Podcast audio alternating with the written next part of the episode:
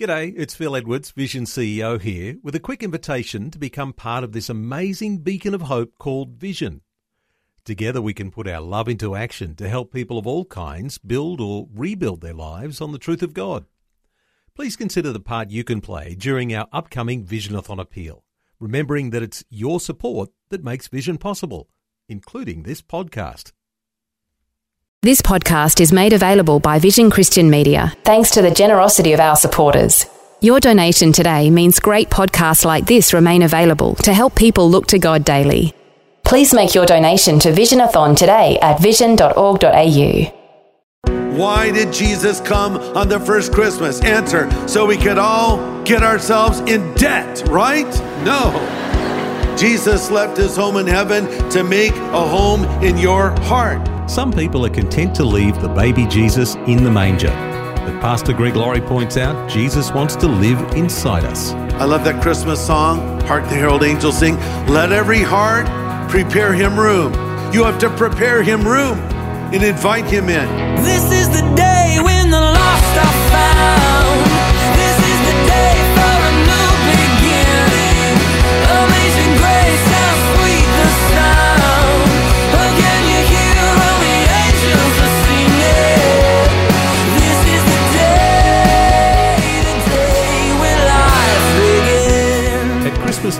Celebrate the babe in the manger. And for many people, even unbelievers, a baby is a comforting, sentimental image that they're very comfortable with. But Jesus came on a mission. His mission was to give us life so we might live. He came to save sinners from their sin. And today, on A New Beginning, Pastor Greg Laurie helps us to reset our perspective on our celebration of Christ's birth. We'll see that he wants to have a close and personal relationship with each and every one of us.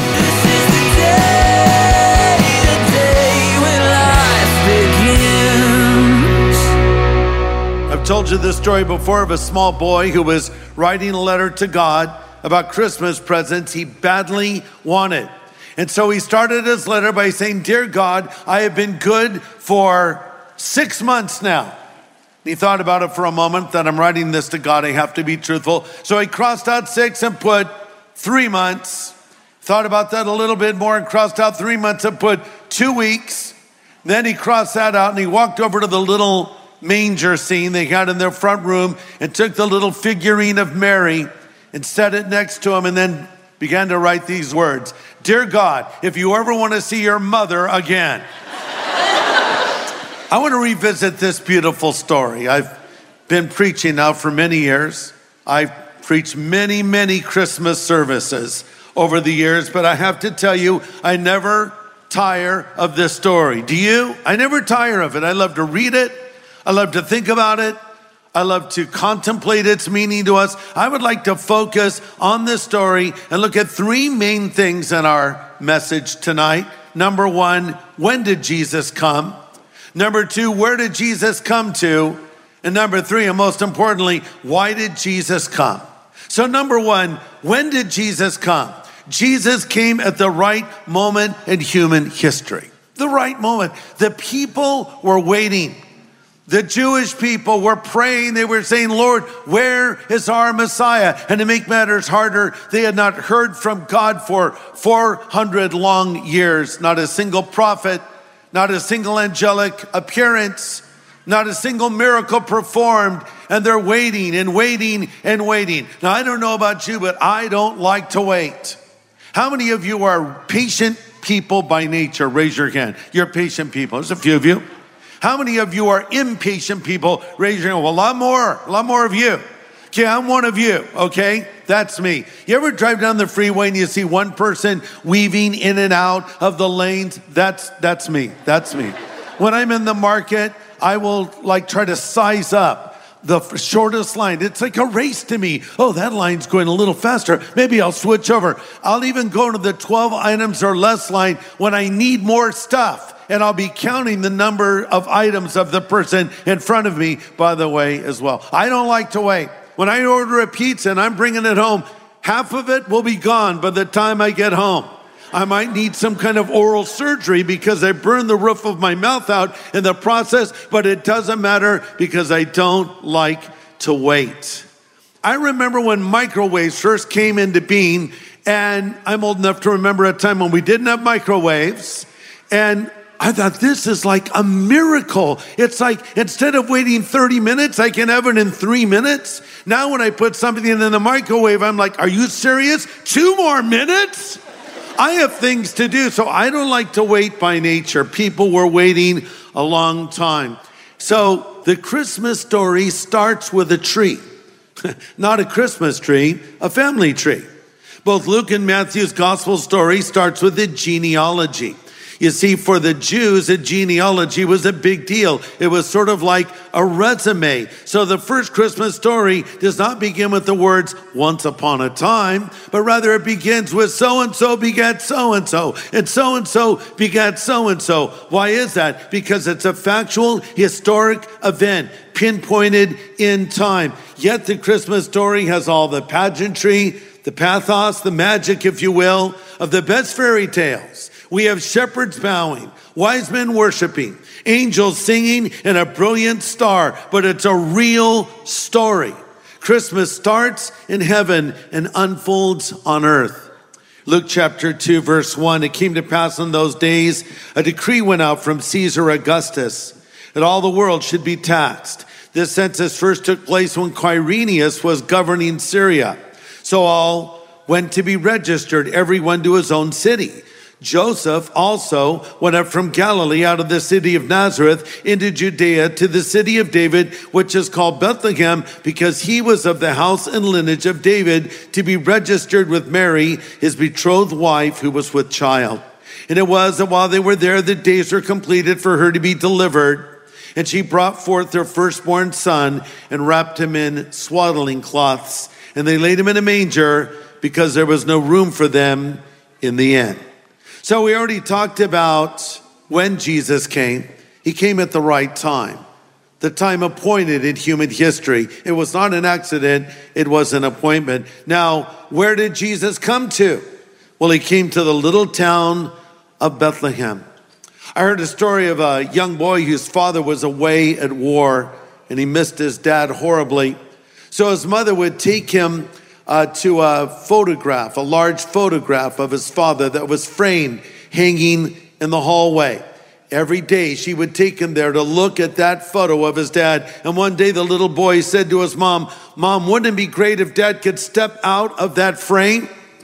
And that's exactly what happened at Christmas. People were longing for a relationship with God, and God stepped out of the frame, if you will, and came to walk among us. Caesar Augustus is mentioned, but he's just a passing figure in the most important story ever told. We wouldn't even know of Caesar Augustus if it were not for the Christmas story.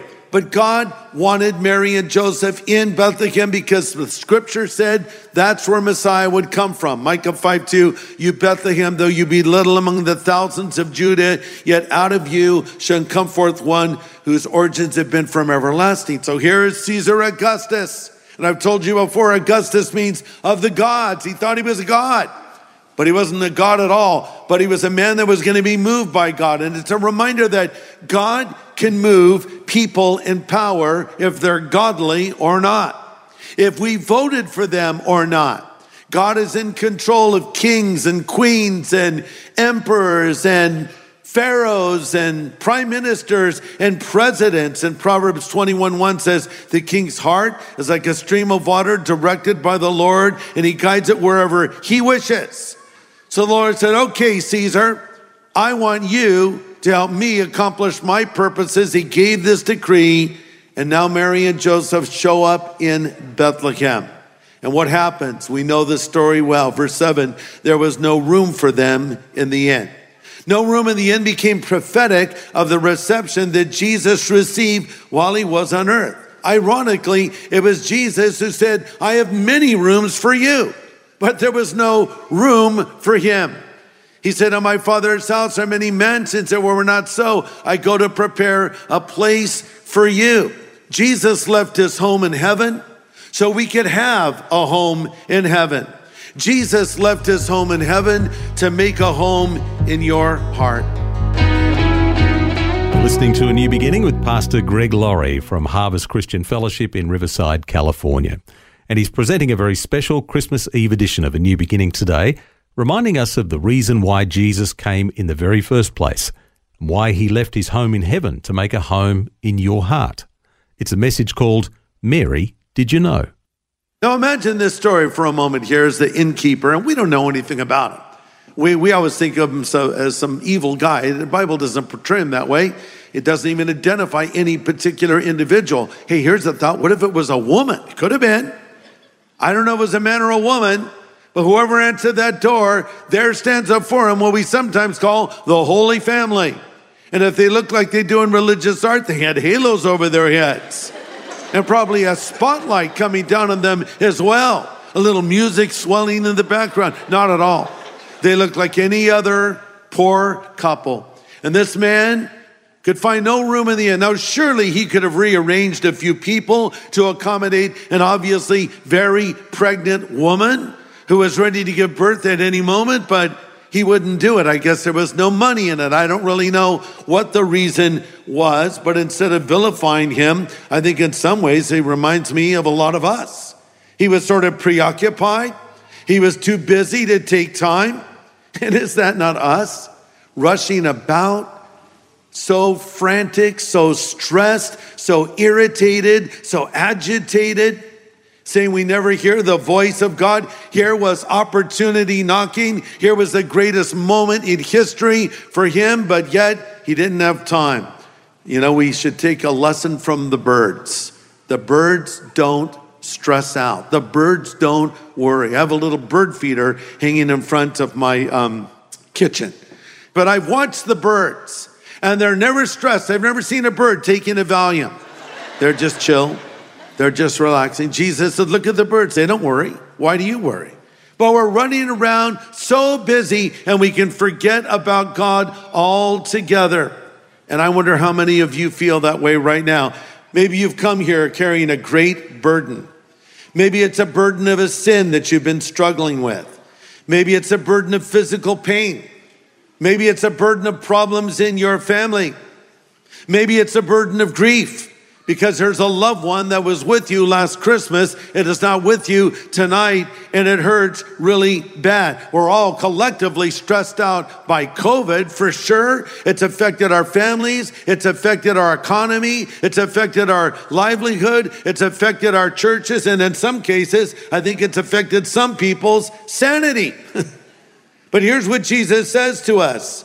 Familiar verse, come unto me, all you that are laboring and are heavy laden, and I will give you rest. Or as a modern translation puts it, are you tired, worn out, burned out in religion? Come to me and get away with me, and you'll recover your life. I'll show you how to take a real rest. I like that translation. That's what we need to do. We need to come to Him and lay those burdens down. But this innkeeper, he missed it all. He had so much going on, but he didn't have time really for God. Let's review and then conclude. When did Jesus come? Jesus came when the time was just right, right on schedule. Where did Jesus come to? He came to Bethlehem to fulfill Bible prophecy. Now, the big question why did Jesus come on the first Christmas? Answer so we could all get ourselves in debt, right? No. He came to teach everyone how to be good. No, no. He came to die an agonizing death and to ransom us from an eternal death sentence. The shadow of the cross lay over the beauty of the first Christmas night. This is why that baby was being born. He was born so we could be born again. Jesus came to heal broken lives and to restore shattered hopes.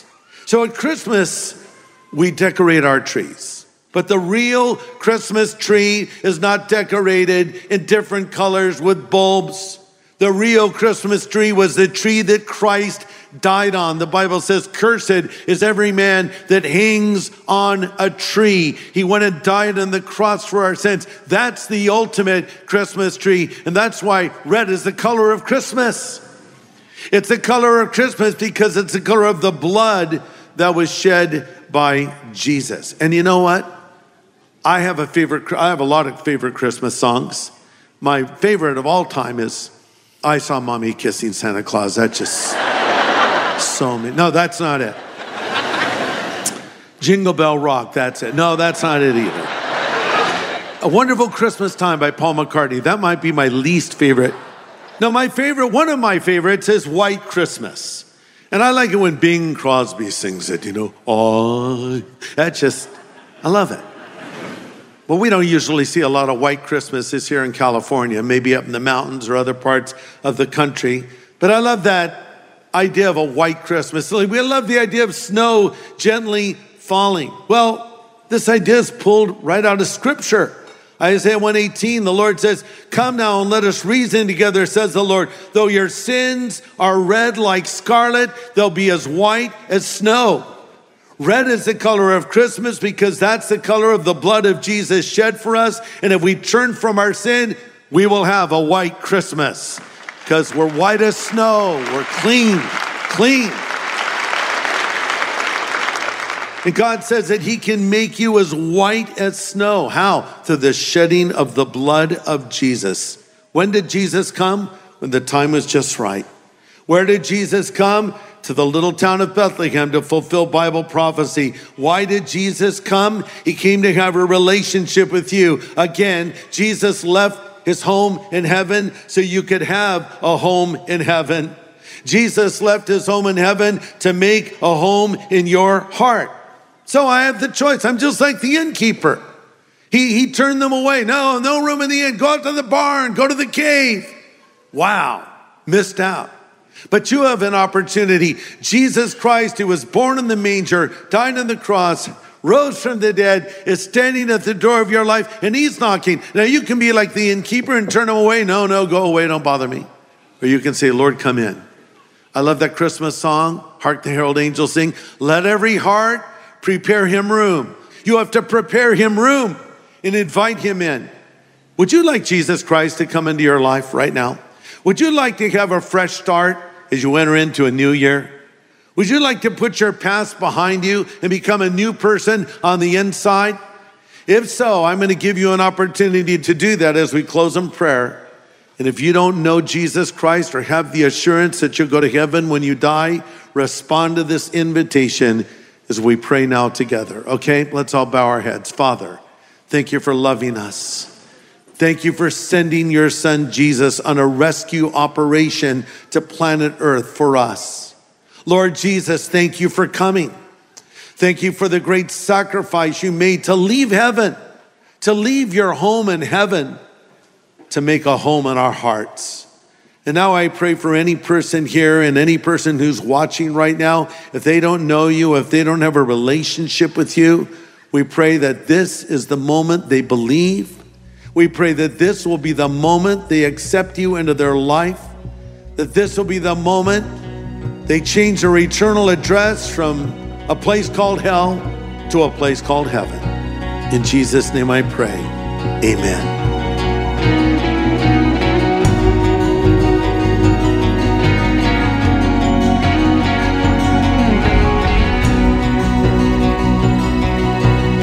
Pastor Greg Laurie with an important prayer here on this special edition of A New Beginning.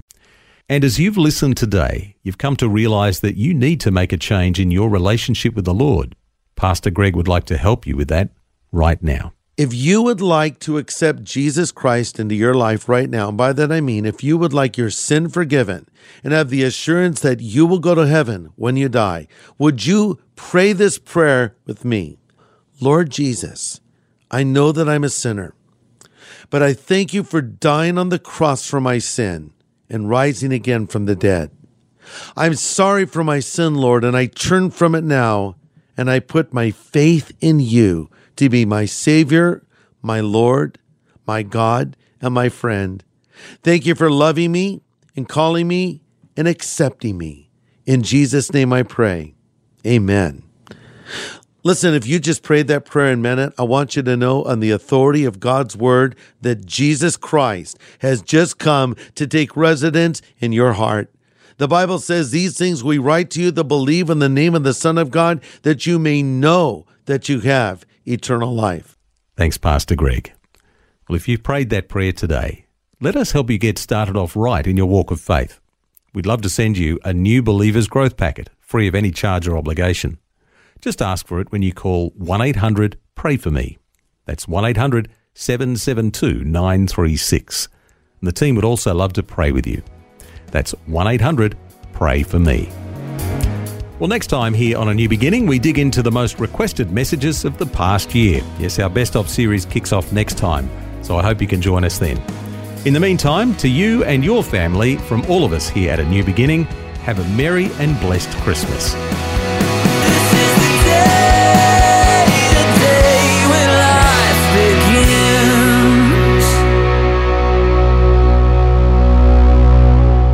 Today's message from Pastor Greg Laurie was called Mary Did You Know? Now, if you'd like to listen again, just download the free Vision Christian Media app, where it's available as a podcast. Or for a copy on CD, contact Vision Christian Store on 1800 00 50 11 or visionstore.org.au. Thanks for taking time to listen to this audio on demand from Vision Christian Media. To find out more about us, go to vision.org.au.